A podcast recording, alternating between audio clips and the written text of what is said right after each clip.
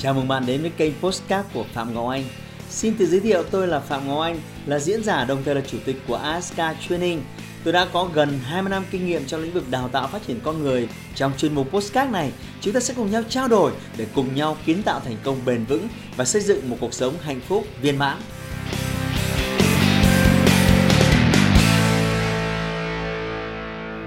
Bạn thân mến, nếu bạn đang đi tìm con đường dẫn tới sự giàu có, có hai giải pháp dành cho bạn. Giải pháp một, bạn tự tìm hiểu và nghiên cứu một con đường dành cho chính mình. Giải pháp hai, hãy học và làm theo những người đã thực sự giàu có. Tôi cho rằng giải pháp hai sẽ giúp bạn tiết kiệm thời gian và sức lực hơn.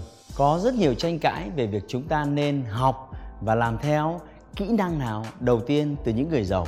Với trải nghiệm huấn luyện và kinh qua cuộc đời của tôi, tôi phát hiện ra rằng đó không phải là kỹ năng kiếm tiền, đó không phải là kỹ năng đầu tư và nó cũng không phải là kỹ năng kinh doanh.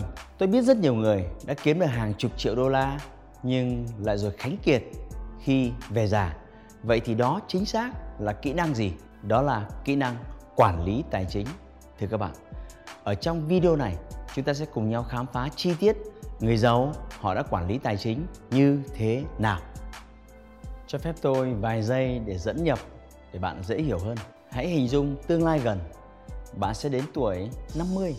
Công việc của bạn không có nhiều thay đổi, thu nhập của bạn cũng không có nhiều thay đổi.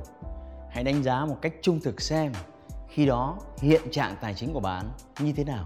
Bạn đã thực sự dư giả về tiền bạc hay vẫn đang còn loay hoay với cơm áo, gạo tiền? Cũng cần phải nói thêm, khi bạn ở độ tuổi năm mươi thì bố mẹ bạn đang ở độ tuổi bảy mươi lăm, tám mươi. Chắc chắn họ đã mất sức lao động và họ trông cậy vào bạn hoàn toàn. Trong một vài tình huống, họ cần có thêm sự trợ giúp đặc biệt về y tế. Vậy khi đó, bạn sẽ thực thi bổn phận của mình như thế nào trong tình trạng tài chính như hiện tại? Bên cạnh đó, ở tuổi năm mươi thì con cái bạn cũng đang ở độ tuổi mười tám, đôi mươi. Bạn sẽ cần thực thi bổn phận rằng lo cho các con học tập và bắt đầu xây dựng cho chúng một nền móng để bước vào đời. Và bạn sẽ thực thi bổn phận này thế nào trong hiện trạng tài chính của bạn ở tuổi năm mươi?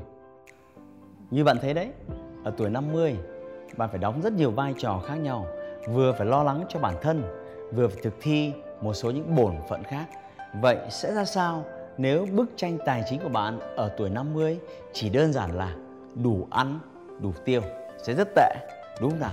Và đây là hậu quả đáng tiếc của việc bạn đã không quản lý tài chính hiệu quả ngay từ khi còn trẻ.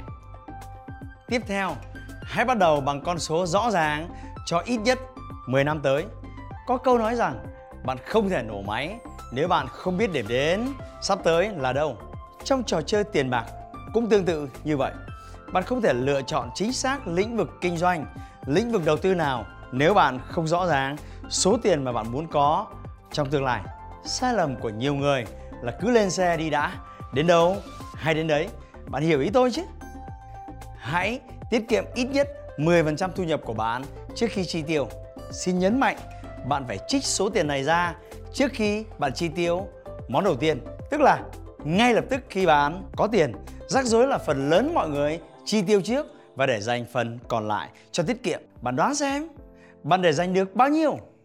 Chẳng có gì cả. Nếu bạn đã làm tốt, bạn có thể tăng số tiền tiết kiệm lên hai mươi phần trăm. Tiếp theo, hãy đầu tư cho trí tuệ trước và tài sản sau. Cho phép tôi được giải thích vấn đề này để bạn hiểu sâu sắc. Để kiếm nhiều tiền, bạn cần phải đầu tư để nâng cao năng lực kiếm tiền, tăng lên liên tục. Cốt lõi của năng lực này là kiến thức, hiểu biết của bạn trong việc tăng tốc đầu tư kinh doanh thế nào và song song kiểm soát rủi ro của nó. Vì vậy, đừng bao giờ ngừng đầu tư tiền bạc cho trí tuệ của mình, như mua sách, như chi phí kết giao với những người thành công, như tham gia các khóa học về thành công, chi phí để thuê những người cố vấn tăng tốc cho thành công của bạn. Và thêm nữa, điều này nhỏ thôi, nhưng tôi vẫn muốn dặn thêm bạn rằng hành trình đến với thành công tài chính của bạn dài đấy.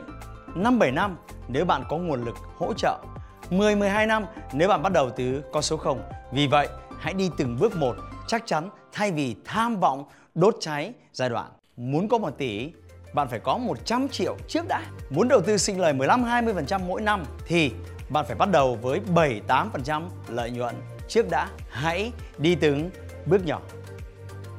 Và cuối cùng, hãy tưởng thưởng cho bản thân bạn hàng năm. Về bản chất, cuối cùng, tiền cũng chỉ là phương tiện để kiến tạo một cuộc sống tươi đẹp hơn. Vì vậy, hãy dành một phần tiền để tưởng thưởng xứng đáng cho những nỗ lực của bạn. Nên làm việc này hàng năm, nếu có thể với cả gia đình của bạn. Nó sẽ giúp bạn nạp thêm năng lượng để quay trở lại với mục tiêu làm thế nào để tăng số lượng và đẳng cấp kỳ nghỉ lên một tầm cao mới. Tôi muốn bạn làm điều này. Bạn học được gì từ những đúc kết trên? Hãy để lại comment của bạn. Nếu bạn cần hướng dẫn chi tiết hơn cho tình huống của bạn, hãy đến với khóa học Wake Up, khóa học về quản lý tài chính cá nhân độc nhất tại Việt Nam. Chúng ta sẽ học thêm được nhiều cách thức để ứng dụng hiệu quả ngay lập tức. Hãy like và chia sẻ postcard này để nó có thể tiếp cận và giúp ích cho nhiều người hơn nữa. Đồng thời nhấn vào nút theo dõi kênh postcard của tôi để nghe thêm nhiều nội dung hấp dẫn khác. Cảm ơn bạn đã dành thời gian lắng nghe. Chúc bạn thành công và hẹn gặp lại bạn trong những chủ đề tiếp theo.